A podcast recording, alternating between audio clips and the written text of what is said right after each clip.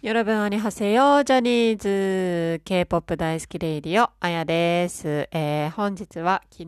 2019年12月、えー、18日、えー、NCT127 が、えー、っと、昨日から、えー、っと、アリーナツアーをスタートしました。おめでとうございます。そしてなんと初日大阪まで行ってきました。はい。もう本当に、もうタイトルはこれしかないですね。神様最高以上の言葉をください。本当にもう最高のこうでしたね。もうすっ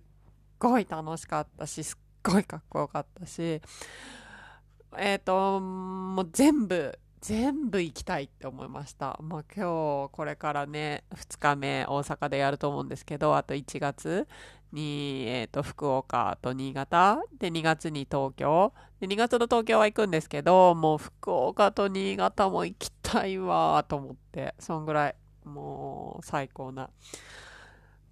ライブでしたね。で、それをちょっと今日はレポートしていこうと思うんで、もうすっごい完璧にあのネタバレになるんで、もしあのね、行かれる方で聞きたくないなっていう方はもうちょっと聞かない方がいいぐらいネタバレして話していこうと思います、今日は。はい。えー、それでですね、まあなぜ、まあ最高のこうだったかっていうと、まずそれには一つ理由がありまして、えー、っと、席がね、めっちゃ良かったんですよ。席がやばかったです。ね、今あの、電子チケットで、あ、アプリの名前忘れちゃった。なんかアプリダウンロードして、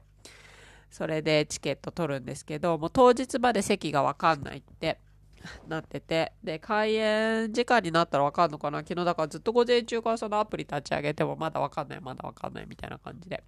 したらなんと私、まあ遠征だったんで、途中で電源切れちゃって、で、入る前に、あの、充電しに行ったんですけど、カフェでね。で、充電したはずなのに、で、えっ、ー、と、入る時に立ち上げればいいかなと思って、で、立ち上げたらもう5%とかしかなくて、えー？と思って、待って待って待って待って待ってと思って、これちょっととりあえず入んなきゃと思って、入るまでは電池が持ったんですけど、で、その、お姉さんに見せて、そしたら、それ、えやばいやばい、切れるから番号覚えとかなきゃと思って、番号覚えたらばバチンって切れちゃったんですよ。で、えーと思って、で、覚えてるから言ったら、それアリーナ席だから、アリーナ席は画面を見せないと中に入りませんよって言われて、えー、もうちょっと途中で切れちゃったんですけど、つって、まあ、充電できないから、その、なんか、受付行ってくださいみたいな感じで。でも結構私行ったのがギリギリでっていうのも、もうちょっと大阪で、あのー、まあ、早めに一回行ったんですけど、ちょっと早すぎちゃったから、その、携帯の充電したくて、カフェ探そうと思って違うとこ行ってたら、あの、大阪の環状線っていうので、逆方向乗っちゃってて、おいおいおいみたいな、ちょっとそういうケアレスミスをしちゃったんですけど、まあそんなことはどうでもよくてギリギリになっちゃって、で、見せて、で、なんかその受付のところでやってもらって、その、なんだ、電話番号と名前言ったら、あの、ちゃんとその仮チケットみたいなの作ってくれて、で、入って案内されたら、なんとアリーナ1列目でした。やばくないっすか？初めてです。あの夢の、あの柵、柵、一番前の人にだけあるあの柵にこう手をかけて見るっていう夢の体験をした2時間半、2時間半ぐらいだったから、3時間ぐらいだったから、6時半過ぎに始まって、9時半頃で、だから3時間ぐらいか、3時間弱かな。やばかったですね、ちょっと。1列目、もう本当にね、そこにいた。もう本当に、そこ、そこ。もう本当に、もういつも、あの、画面越し見て、に見ている彼らがそこにいましたよ、本当に。全部肉眼でよかった。そう、すごいですよね。やっぱ生きてればいいことあります。そう思います。ちょっと待ってください。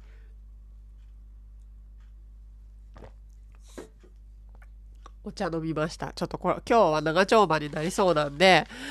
ちょっと途中で水分補給するかもしれない。もう、そんぐらいちょっと喋んないと、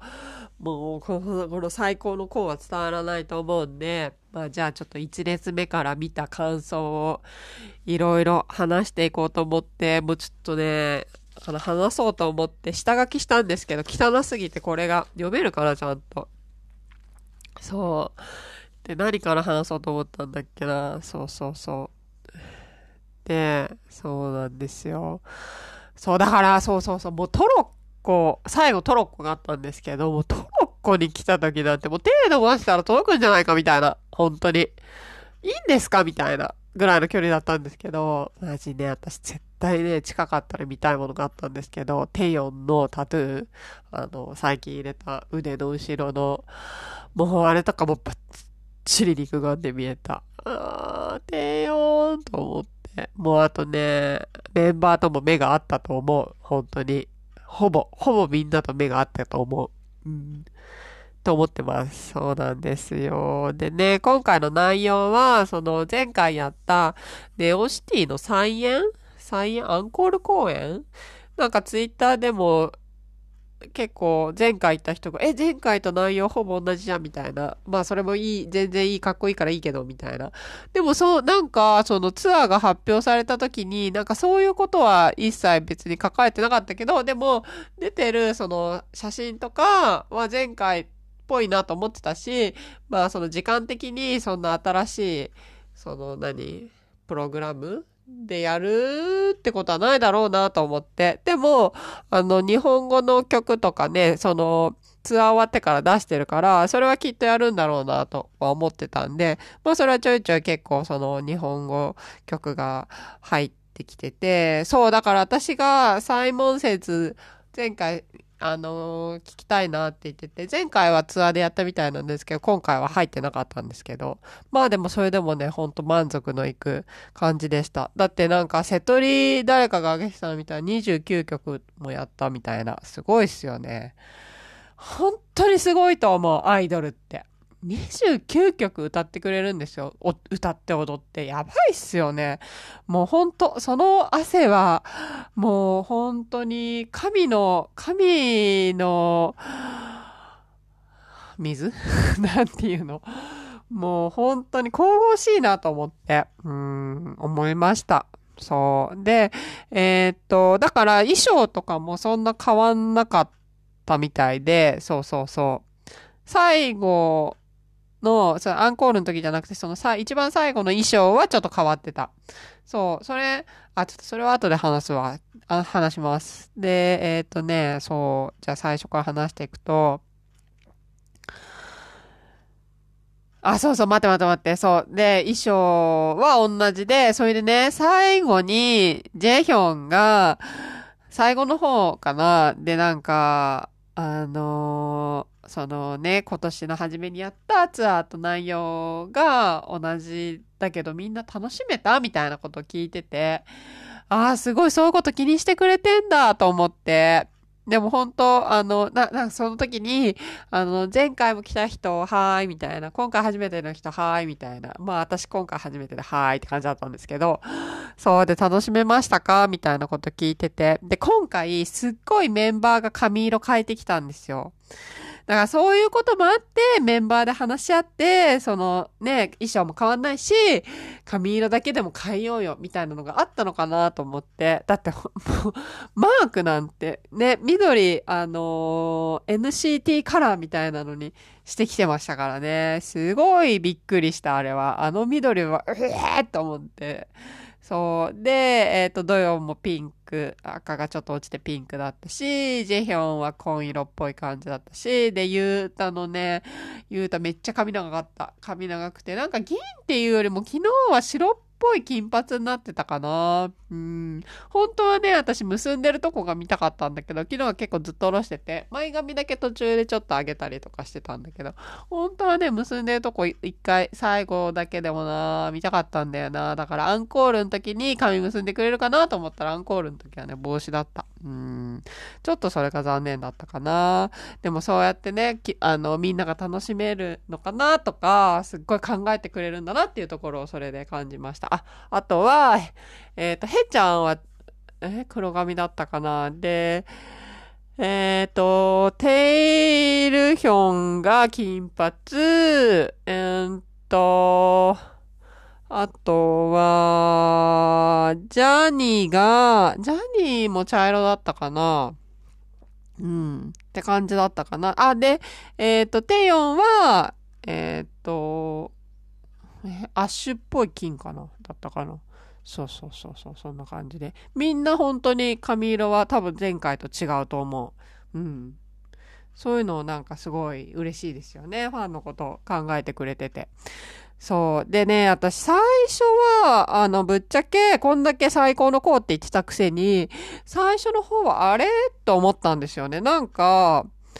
日本語の曲かな？日本語の曲がなんとなく、こう、完成度が低い感じがしちゃって、なんか、その、歌に集中しちゃってダンスがちょっとこう、あの、あんま力入ってないのか、まあ、本当にね、みんな忙しいからそれぞれ、あの、その日本語の歌詞をね、改めて覚えるっ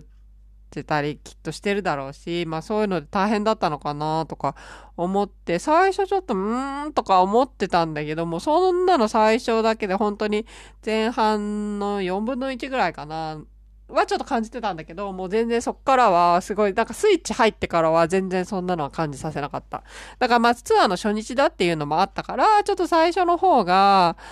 うん、ちょっとね、私的には、まあ初見だったけど、うん、その NCT ね、イリチル初見だったけど、あれちょっと NCT こんなんかって、ちょっとね、あの、最初は、んって思ったんだよね。でもそれも、本当ね、そうそうそう、全然平気だったんですけど、ねだから本当にね、ちょっとね、またね、SM に対して、うん、もっとね、イリチルにこう、あの、専念させてあげてよっていう気持ちがそこでちょっと生まれちゃったかな。うん、それ見たときに。やっぱり、ああ、まあこの話いっか。うん。まあいい、言っても仕方ないから。そうそうそうそう。うん、でも後半全然盛り返してくれて、全然良かったです。そう。そうそうそう。でね、何が良かったって、テイルの声が私ね、やっぱ、まあ、ヘちゃんが好きって言ってたけど、テイルのね、高音やばかったですね、生で聞くと。あんであんだけ高音でんだと思って、しかも安定して、もうこれちょっと国宝級国宝級喉だなと思って。なんか、えっ、ー、と、なんて言うんだっけ、ああいうの。えっ、ー、と、世界遺産じゃないけど、国遺産、韓国の国遺産にした方がいいと思う。テイルのの喉を。本当にあれはね、韓国のね、あの、税金使ってね、あのー、テイルの喉を守った方がいいなっていうぐらい、めっちゃいい声出してね。もうずっと聞いてたいと思った。テイルの声を。うん、ほんとほんと。もうずーっと聞いてたいと思った。めっちゃいい声だったし、うまいし、うん、あんなに安定して高音が出るってすごいなって思いましたね。そう、ヘちゃんの歌もやっぱりよかった。ヘちゃんの声がね、本当にいいの。うん、よきよきと思って。そうそう。でね、もう私の、もう私が何がリチルの何が好きでこう、ファンになったかってユテですよ。もう、ユテがね、ユテ供給ありました。エンジェルっていう歌の時にね、あのー、まあ、今回、え ?8 人？ね、ジョンがいなくて8人になったんだけど、えっと、下から3人、あの、中段3人、一番上が、えっ、と、ユータとテヨンだったんですよ。そのなんか、えっ、と、ステージがこう、あの、階段、階段っていうかなんかそういう風になってて、それで一番上が、で、本当は真ん中にジョンが前回とかいたんだけど、ジョンいなかったから上に二人だけだったから、もうそこはもう二人だけの世界になってて、で、エンジェルの時二人で髪触り合って、なーみたいな、もう、えーってもうそれ見れただけでも、行ったかいあったっていうぐらい、あのー、このゆて推しゆて推しの私にとってはもう本当あれが絶頂の時だったかな。本当に、それで生で見れたのがね、生で見れちゃったんです。もう本当ありがとうございます。本当にありがとうございます。そう。それが良くて、でも、でもそれが絶頂だったんだけど、びっくりしたのが、テヨンとマークが二人で、あの、ラップの歌を歌ったんですけど、なんと、あの、世界初公開生生で披露すんの。生じゃなくてももう初披露の曲だったんですよ。アンダーカバーって言って、テヨヨが、あの、作った曲らしいんですけど、作ってアメリカで、えっ、ー、と、撮ってきたとか言って、もう、スパイムやってそんな、そんな時間あったの？みたいな。もう、ほんと、よくできた子たちだわ、と思ったんですけど、でね、それがめちゃくちゃ良かった。私、もう本ぶっちゃけ申し訳ないんですけど、もう全部のその29曲の中であれが一番良かった。あれが一番印象に残ってる。でね、二人のステージの見せ方がめちゃくちゃ上手だったっていうか良かった。だからあれ見て、もうやっぱスパイムの効果あるなぁと思っちゃって。アメリカで頑張ってきたか、やったなーと思っちゃってね、もうなんかスパイムのことについていろいろ言っちゃったんだけど、で、さっきもそのイルチルに宣伝してくれって言っちゃったけど、本当にその効果はあるんだなって昨日のステージ見て思っちゃった。だから、でも本当は、その本当に二人だけで、もう本当に申し訳ないけど、29曲の中で一番良かったから、あのステージングのレベルにみんなを持っていきたいから、やっぱり、イリチュルで頑張ってほしいなっていうのはある。うん。で、結局なんか、まあ差は生まれてないのかもしんないけど、やっぱああいうの見ちゃうと、そのね、アメリカでいっぱいそう、公演を重ねてる二人との間、うーん、やっぱ経験の差って出てきちゃうわけじゃないですか。まあね、先輩たちと一緒にやってるっていうのも勉強になってるんだろうけど、まあそれを還元してね、みんなが他のメンバーがそれに刺激受けて、またこう、レベルを上げていけばいいのかもしれないけど、まあそこら辺がすっごい葛藤しましたよね、昨日見てて。本当にね、マクテヨのね、よかったんですよ、アンダーカバー。しかもね、ちょっと誰かさんのツイッターで見たんですけど、あの前にもこのラジオで話したと思うんですけど、テヨンが落書きしたスニーカー、その、ほら、ちょっとジオンのマーガレットに似てるお花描いてたって別にね、それ似てるも何もないんですけど、私、それは私が言ってるだけなんですけど、あれにアンダーカバーって書いてあったんですよ。やばくないですか？それでちょっとこう匂わせてた。まあ匂わせてたっていうことないんだろうけど、まあその自分の作った歌のそれを書いてたんだろうけど、ねえ。あ、あ、やばばばばって感じでした。うーん、めっちゃでもよかった。本当にびっくりした。もうね、目をつぶっても、あの二人のステージがやっぱ蘇ってくる感じかな。うん。だからやっぱね、テヨンのカリスマ性、よくほら、ユータが、あの、自分の友達でこんなカリ、ステージの上でカリスマ性を出せる人はいないみたいな、テヨンのことを褒めてるじゃないですか。でも本当にそれが、そうなんだなっていうのは昨日分かりましたね。やっぱ低音のステージの見せ方ってすごいなと思って。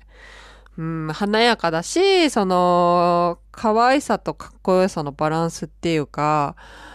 すごい上手だなと思って。もうあれはでも天性ですよね。もう本当に。天から授かった才能だから、もう本当にそれをどんどん伸ばしていってもらって、もう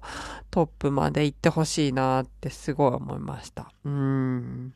そう。あとはね、ドヨン、ドヨンのね、高青年プリがすごかった。すっごいファンさも多かったし、日本語の勉強をその10月からしてて、で、なんで日本語の勉強したかっていうと、自分の本当の気持ちを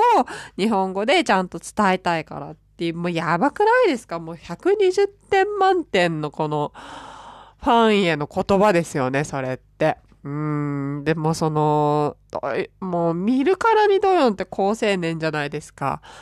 もう見るからに高青年なのに中身も高青年なのかと思って。で、すっごい、なんて言うんだろう。純粋、純粋さがこう、もう、こぼれちゃってる感じがして、うーん。すごいなんか、お父さんとお母さんに愛されて、いい友達に恵まれて育ったんだろうなっていうのがすごくよくわかる子だなと思って。うん。で、なんか、すごい可愛かったのが、なんか結構かっこいいめに歌ってる時なのに、なんかね、髪の毛と、な、あの、イヤモニかなわかんないけど、それがすごい気になって直してる時にカメラにすっごい抜かれちゃって、めっちゃみんなかっこよく、なんか、しんみり歌ってたやつかな忘れちゃったけど、なのに、会場から笑いが起きてたのが、めっちゃどよちらしいなと思って可愛かったです。うんうんうんうん。でね、あ、まあ、メンバーのことをちょっと一人ずつ話していくと、もうね、J がね、J が J だった。J ヒョンがね、もう超イケメンびっくりした。いやいや、本当にね、テレビ越しで見てもイケメンだと思うけど、やっぱ生で見るとみんな本当にイケメンですよね。J 何ですかあれ。本当あの、神々しい、神々しい、なんて言うんだろう。うーん、まあね、J はなんかお家もすごいお金持ちみたいで、なんか本当にその育ちの良さと、その、うん、佇まいがね、もうね、すごかった。うん、びっうん、で、なんか、衣装の着こなしもやっぱかっこいいしね。あれは顔、もう顔で一発でもう惚れちゃうって感じでしたね。うん。で、なんか、J、J って、あの、なんか、えっ、ー、と、あれ誰だっけ？教えてジャパンの時に教わってた自己紹介の仕方とか最後にやってたし、もうそういうところも可愛いなと思って。いやー、しかもね、なんか、あの、トロッコに乗った時に、最後、ボール投げんのと、なんか NCT127 の風船をみんながそれぞれ N とか C とかの風船持ってて、それファンにあげてたんですけど、J がね、ちゃんと自分のうちは持ってる子に渡してって風船、それ私下から見てたんですけど、うーと思って、もう絶対、もうちょっと今回遠征だったんで、うちわとか持ってかなかったんですけど、もう絶対東京は持ってこうと思って。まあ東京でちょっといい席になるかわかんないけど、そう、ゆうたと低音のうちは持ってこうと思って、ちゃんと2つ作ります。はい。でね、ジャニーもね、やっぱ佇まいかっこよかった。なんかね、ジャニーはなんだろう、セクシー。セクシーだった。なんか、うん、顔、顔もなんかエロいんですよね。なんだろう、あれ。あれ、あれとか言って。うーん、ピアノとか弾いちゃってたし。うーん。でもってなんかね、この包み込むような優しさがあるっていうね。うんあれもハマったら、ちょっと、ハマっちゃいますよね。で、あとそうそうそう。もう本当に SM ってよくこんだけ、あのイケメン集められるなってびっ、うん、それにも結構驚いた。で、テイルってなんかちょっと、なんか、その、なんていうの、供給されてる動画とか見ると、ちょっとやっぱお笑い担当のところあるじゃないですか。だからちょっとイケメンってこと忘れてたんですけど、もう実際見たらもう普通にイケメンだなと思って、どんだけイケメン集められるんだよと思ってびっくりしちゃいました。そう。で、なんかちょっと私今回その、まあ見て、で、ゆうったが、そのね、大阪城ホールが夢だったっていう話をしてて、まあそれ前々から言ってたから、だからこそ行きたかったっていうのもあるんですけど、でなんか、その、えっ、ー、と、NCT になる前、SM ルーキーズだった頃ってどんな風だったのかなってちょっと思って、その夢を描いてた時も知りたいなと思って、さっきちょっと見たんですよ。あんまり今まで SM ルーキーズの動画とか見たことなくて、ちょっとそれ YouTube で見て、さっき見たんですけど、なんかこんなちっちゃい時から、もう、なんていうのね、自分の国じゃないところで頑張って、歌って、踊って、いやー、感慨深いだろうなと、改めて思って、うーん、なんかすごい、もっともっと、なんか、ゆうたも次はもっと大きい会場でって言ってたんですけど、ほんと京セラドームでやらせてあげたいなっていうふうに。またね、ドームでやると遠くなっちゃうんですけど、でも、やっぱこっちのファン心理としてはね、なんか、その夢を叶えさせてあげたいっていうのありますよね。うん、でもね、大丈夫だと思う。なんかバンタンとかだって、もう本当に意味わかん、エコパの意味わかんない広さでもやっぱ満足いくような講演してくれてたから、やっぱそこまで行く、行ける人たちって、それだけのことをファンに、こう、与えられるからそこに立てると思うから、もうほんと来年かね、再来年はドームでできたらいいねって、うん、すごい思いました。で、あと、ルーキーズ時代のユータを見て思ったんですけど、すごい最近のユータのダンスって癖ありますよね。そう思いません？そのルーキーズの頃から見てる方、どうですかね？なんかルーキーズの頃のダンスを初めて今日見たんですけど、いや、うまいんですけど、普通に、普通にうまくて、でもなんか最近っていうか私、ユータのダンスってすごい癖が強いなと思ってて、あれは、なんでなんだろう？まあ、個性を出すためにそういう風にしてんのか、なんかちょっと、え、なんか腕とかかばってんのかなとかちょっと思ったりとか、もうしたんですけど、まあダンスに詳しくないから何とも言えないんですけど、いつああなったのかなっていうのが気になっちゃいましたね。うん、ちょっと過去動画を探って、ゆうたのダンス歴史もちょっと勉強したいなって思いました。うん。そう。ああ、それで、え？とりあえずみんなのこと言った？みんなの話題出したかな？あ、マーク、マークのね、緑の髪の毛。もう本当に眉毛がカモメちゃんで目がクリクリで、本当可愛かった、マークは。うん、マークとも目があった気がする。笑ってくれた。そう、それで、えー、っと、なんか後半でスタンドマイク、あの、なんかです、えー、っと、この、なんていうの、ステージがこう斜めになって、まああれ結構なんか SM ではこうよくやるらしいんですけど、その、スタンド、そのとこステージにスタンドマイク立てて、こう斜めになったりするとこで、あの、ね、寝転んで踊ったりとかしてるのがあったんですけど、そのスタンドマイクが今回ちゃんと9本あったっつって、そうそうそう、そのジョンウの分も立ってたっていうので結構なんかツイッターとかで言われてたんですけど、やっぱね、あのー、何、映像？なんか VCR って言うんですか？あの、よくわかんないけど、その、みんながメンバーがね、休憩してる時に流れ、休憩っていうか衣装替えしてる時に流れる映像とかで、もうその前のツアーの使ってるからジョーンが映ったりすると、やっぱジョーンが映るとすっごい歓声がね、すごかったですね。ちょっと一回お茶タイムいいですか？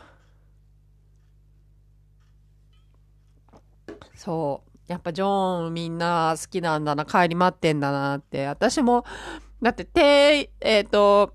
テヨン、ユテ、ユテの次は、ジョーンとウィンミンだから、ほんと、ジョーンも見たいなと思うけど、でもなんかこの間ね、V ライブでもユータが次のなんかその活動では、ジョーンも参加できるんじゃないかな、みたいなこと言ってて、もうそれを期待なんですけどね、ほんと。うん、でもほんとね、ウィン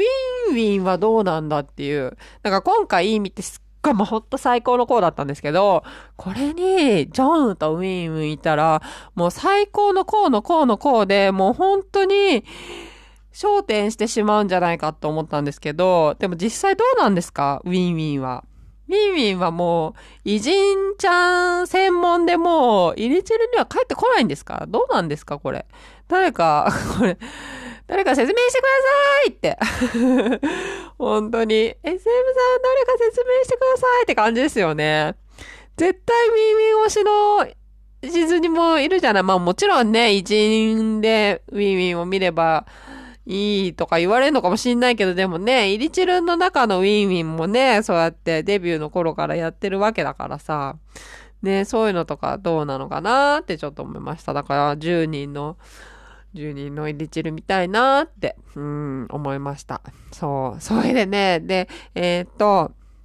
このエンジェルの時のユテが、もう最高潮だったでしょ？って、それで、えー、っと、マクテヨのアンダーカバーが一番印象的だったでしょ？でも、で、全体で、まあ、これ、これいいわと思ったのが、で、これずっと見たいと思ったのが、そのジャングル、ジャングルジムセット？ジャングルジムっていうのかな？まあ、だからポールがこう、いろんな、えっ、ー、と、ちょっとカーブしてたりとか、その鋭角な感じのもあれば、あの、長いポールのところもあるし、みたいな感じで、まあ子供の遊具みたいなジャングルジムっぽいのがあって、まあそれセパレートされてるんだけど、3つぐらいにセパレートされてるのかな。まあそこになんか、まあ、だからポールダンスみたいなポールダンスともちょっと違うと思うんだけど、そこにメンバーがよじ、登って、えっ、ー、と、ちょっと寝転んだりとか、そこの上でダンスしたりとかする演出があったんだけど、それ、あの、前のコンサートでやってて、あ、これ生で見たいなと思ってて、で、それを私は実際今回見れたのがすごい良かったんですけど、その時の衣装もすごい良くて、黒いパンツに白シャツになんか赤い、えっ、ー、と、ジャケット羽織るんですけど、めっちゃそれがかっこいいんですよ。みんなめっちゃ似合ってて。でもほんとそれ見てる間、このキットが欲しいと思って、そのジャングルジムと、9人まあ、ウィンウィン入れて10人のなんか人形、ちっちゃい人形ね。ま、だからもうこうなんていうのかな。もうこれ手で表現してるんですけど、まあ、ジャングルジムが30センチ、30センチ、30センチ、20センチ、20センチ、20センチぐらいの大きさで、で、人形が10センチぐらいかな。で、メンバー全員いて。で、こう、遊びたいと思って。今日は、ゆうたはここ、テヨンはここ、ジョンはここ、ヘちゃんはこことか言って、置いて、じゃあ今日も行ってきますとか言ってやりたいなと思ってそういう妄想をしながらずっと見てたんですけど、そうそうそう、そういうおもちゃがあったら絶対買っちゃうなと思って。でももちろん顔は似せてほしいんですけどね。うーん。そういうの欲しいなと思って、友達がとうとうあのー、バンタンのテテ人形買ったから、ちょっと自分もそういうのいらないと思ってたけど欲しくなっちゃって。で、もう入れチルでそのジャングルジムとメンバーの人形がついてるキットがあったら、私は買っちゃいますよ。SM3 って感じです。そう。うん、衣装も、あのー、赤ジャケットにしてくださいねって感じなんですけど、うんうんうんうん。そう、それにね、カメラが設置してあってさ、それにテヨン、テヨンがね、もうそれに向かってもう超、もう超かっこいいんですよ。サングラスしてて。もうめっちゃもうあれ本当に欲しい。で、もちろんその、あの、売られるかもしれないキットにもそカメラつけといてもらってそこに低音の人形を映してあーってやりたい。そう。そう。んでドヨンもそのねそこのジャングルジムについてるカメラで俯瞰で撮られててめっちゃねよよきよきって感じでしたあれは。もうあ、ね、演出ではあれが一番好きですね。うん好きだった。うん。そうそうそう。で、なんか、あ、そうそうそうそう。それで、ちょっと気になってたの。その前回のツアーでなんか、えー、っとね、b ボーイみたいな衣装を着てて、なんかダボダボの、そのそれこそ昔流行った、えー、っと、私のイメージではスチャダラパーが着てたよ。スチャダラパーわかります？あの、この間プロデュース101で、ラップの先生やってた坊主がいるグループなんですけど、まあ若い人は知らないかもしれないですけど、そのシャダラパーが流行ってた時に着てたような b ボーイルック、そのラルフ・ローレンとか、ティンバーランドとか、あとはなんだっけあれ。えっ、ー、と、なんだっけあれ、T、えっ、ー、と、フィルヒガー。なんだフィルヒガーです。うん、まあいいか。そういうののダボダボ系の、こうなんか、ウィンドブレーカーとダボダボのジーパンにティンバーのブーツみたいな格好してて、なんでそんな、え、ちょっと古くないとか思ってたんだけど、なんか、コンセプトがちゃんとあって、なんか、90年代のビデオゲームに、メンバーたちが吸い込まれちゃって、そこでダンスバトルをするみたいな設定があって、なんかそれ、その VC、うんと映像 ?VCR から、こう、あのメンバーたちが戻ってくるみたいな設定だったからああいう格好してたみたいで。で今回はそのえっ、ー、とそのダボダボ系ではないけどちょっと最後の衣装は90年代っぽい。でもおしゃれだったんですけどそうそう衣装着ててああなるほどねそういうことだったんだっていうのが解決しました。うんうんうんうん。そうそうそう。であとねちうん、そう、それで、ふんふんふんふんって思ったんですけど、構成はね、すごい飽きが、飽きはなかったんだけど、なんかね、ダンスしすぎかなってちょっと思いましたね。うん。で、イルチルのダンスってすごい細かいじゃないですか。手の動きとか。微妙な手の、え、そ、それ、そこまでやるっていうような、それ、そこまでやんなくてもいいんじゃないっていうぐらいな、手の細かい動きとかがあって、なんかあれで本当にほぼほぼ踊ってくれてる印象で、前半とかなんて。まあ、後半はね、なんか歌いながら、あの、移動とかもしてたけど、でもなんか前半でも、もう踊んないで、こう、なんていうの、ステージを歩いて、こう、みんなのところに行くっていうのがあってもよかったんじゃないかなと思って、なんかあまりに細かいダンスだから、なんかちょっと、疲れちゃうから、合わさらないところも、ちょっと目立ってたなと思って。うん。まあでも、なんていうのかな。まあそれは近くで見たからそう感じたのかもしれない。初めてあんなにアリーナの前だったし、あれ、遠くから見たらそこまで気づかないのかもしんないけど、やっぱ手の細かい動きとかが前で見てるとすっごい気になって、で、合ってないのがすごい気になっちゃったんですよね。でも、そりゃ疲れるわと思って、こんだけ踊って、こんだけ歌ってと思って。だから、なんか、うん、あんなに全部踊んなくてもいいかなと思ったなんかファンサービスみたいな時間があってももうちょっといいのかなって思いました。うんうんうん。まあでもね、まだ若いグループだしね、踊らせたいっていうのもあんのかもしれないけど。で、あとね、あ、そうそうそうそう、 Kitchen Beat と Long Slow Distance を聴けたのが良かったかな。日本語の曲で、あの、リリースされて、多分前回のあのー、ライブではやってないって言ってた。そう。でも、 Kitchen Beat が、すごい、なんていうのかな、 Kitchen Beat、わかります？すごいポップな曲で、なんだけど、その、さっきから言ってるその赤いジャケットを羽織る前の白シャツに黒いズボンで歌ってたんですよ。でも、後ろの映像がすごいポップで、あの、なんかハンバーガーとか出てきたりとか、そのちょっとなんかアメリカンコミックみたいな感じの映像だったから、なんかそれと歌は合ってんだけど衣装がちょっと合ってないなと思ったから、なんかもうキッチンビートは後半の衣装の時にやればよかったのにっていうのはちょっと気になりましたね。うん、あそこに別に Kitchen Beat 入れてこなくてもよかったのにっていうのは思いました。ちょっとそれ残念だったかな。うん。なんかでも、振りが難しくなっちゃったみたいなこと言ってて、